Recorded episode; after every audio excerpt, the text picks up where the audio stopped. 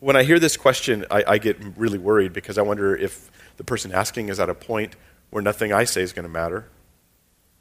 Because when you say it'd be worth it to me, it means that I see the marriage as of no value. Mm-hmm. Right? And I just feel like happier if I just didn't have to deal with it. Mm-hmm. I'd rather have nobody. I don't know if that would last, to be honest, but that might be the way you feel on your way out the door. I feel my marriage is basically hopeless being married to a non Christian. Um, um, what's our word we're using? Uh, can't think of the word. Heathen. Okay. or unequally yoked, that's the word, okay? Um, so we have nothing in common. We're both miserable. Can I get a divorce if I never remarry? Because it would be really worth it to me to do that. And I think that comes off of yeah. the uh, Corinthians verse where it says, uh, "Women, you can leave your your spouse, um, but then unless you you know remarry him, yeah. the whole thing." So, so 1 Corinthians seven does have a verse similar to that, but I'll let me try to I'll try to quote it off the top of my head. It says, "It says, um, a wife should not separate from her husband. Should not, but if she does, let her remain unmarried or be reconciled." So it's interesting how that happens. That um, it doesn't sound like she would have got kicked out of the church for it exactly, if she did separate, but she was told not to. But people do, and then they're like, "Well, then remain unmarried." So in a sense, I'm like, "Hey, if you do separate, sometimes remaining unmarried, and you're the cause of the separation, you're the one bringing it up. It's to stay separate." But here's the thought the reason for the command seems to be because the marriage should be restored. The heart behind it, right, is to restore the marriage. It's not permission. You're allowed to separate if you don't get remarried. And that's kind of the question that it's couched that way. Um, so I, I, think that that's, um, it's kind of like if your kid goes, I'm, gonna, I'm just going to stop going to high school. Is that okay if I get a job? And part of you's like, well, if you stop going to high school, you're going to get a job. But no, it's not okay right? It, it, it's neither of these things are okay. We're just dealing with real life as it happens. So um, when I hear this question, I, I, get really worried because I wonder if the person asking is at a point where nothing I say is going to matter. Because when you say it'd be worth it to me, it means that I see the marriage as of no value. Mm-hmm. Right? And I just feel like happier if I just didn't have to deal with it. Mm-hmm. I'd rather have nobody. I don't know if that would last, to be honest, but that might be the way you feel on your way out the door. Um, so the question is Is the primary function of marriage to make me happy?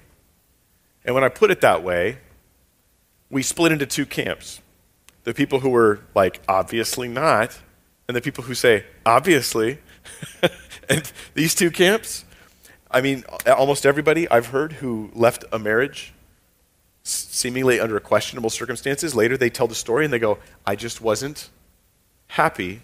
Don't I deserve to be happy? Like, I value your happiness, but if you value your happiness too much, you become a narcissist. Mm-hmm. And you can't really be a good follower of Christ if you value your happiness in the present world that much. We're choosing between this world and the next. We're choosing between instant gratification and ultimately the pleasure of God all the time. And of course, that applies to our marriages. I don't know if the person's able to hear me say these things because this is stuff's kind of offensive when you're feeling that strongly that you just want to get out of Dodge. Mm-hmm. So I would say, first, you know, get your heart, mind, and life truly surrendered to and focused on Christ um, how the world hears this is oh, this is the church with the male leaders in the church forcing you to stay married and miserable. Um, that's how the, the world hears it. I think how a Christian hears this is Jesus calls you to live for him, to honor him in all you do, and to wait on him for comfort and glory that lasts forever in his presence. And he's worthy. He is worthy of your obedience to him. And when you look at your marriage and you go, and my marriage is more than about my happiness, I'm picturing something in the world mm-hmm. about the truth of Christ. When you see it that way, all of a sudden it's like, I can't just I can't just cast it aside because it's no longer a hamburger that I'm eating that's not pleasurable, so I throw it away. It's something that has immeasurable value to people beyond me, you know, to the Lord and even in the world. but along, you know, in the question was embedded this idea of we have nothing in common, and I thought that was really interesting. We have nothing in common. Me and my wife talked about this because I have very few hobbies. I'm interested in a lot of things, but I have like almost no hobbies at all. Like, I remember trying to find a hobby, like I was looking online, hobbies for guys.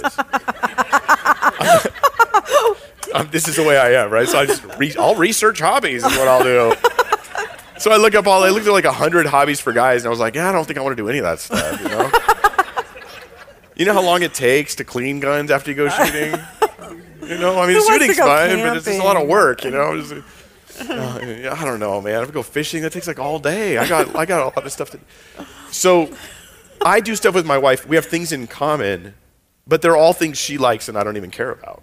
right? It's perfect. I mean, it's completely true. Like we go, we do stuff, and and I mean, like I would never do this if it wasn't for the fact that she wants to. But I'm doing it for her. So we have several things that we do, a bunch of stuff we do all the time. You know, that's just for her. Aww. I like that personally, and so I'm not excited about or interested in it. You know, but I'm interested in her, and so I intentionally do it and I get involved and I'll be there and try to care about the stuff that I think doesn't matter. And I say all this to say I, I understand you don't have anything in common and that's okay. You can have a great connection by just getting involved and caring about the things they like, and that's okay too. And I do it all the time, so don't tell me it can't be done. all the time. So um, I think it's very important and healthy. Um, it's easy for a guy like me to just do ministry all the time, 24 7 but I don't because I got married. And that takes priority over my ministry. At least my obedience to Christ does in my marriage to fulfill my role and my calling before God. So set that stuff aside. Um, yeah, because there's a danger in slowly separating. Once, so in marriage, if you guys know this, but in marriage, if your lives, if your lives become isolated from each other so that you live together, but other than that, they're not really overlapping much, you are doomed you need to make them overlap as much as possible. And if you're married to a non believer, it's going to be even harder, so you got to work even harder for it. So, like, he, all he cares about is fishing. I hate fishing. Go fishing. Mm-hmm. You got to do something. You have to connect. You got to create overlap between your lives for the sake of your marriage, not just for the sake of your enjoyment of that event mm-hmm. or of that task. And I think that that could help to start to bridge the gap. Because one day, and this, even in marriage like this, one day of having a good time together can just refresh your heart so much. Mm-hmm. And it can be really good.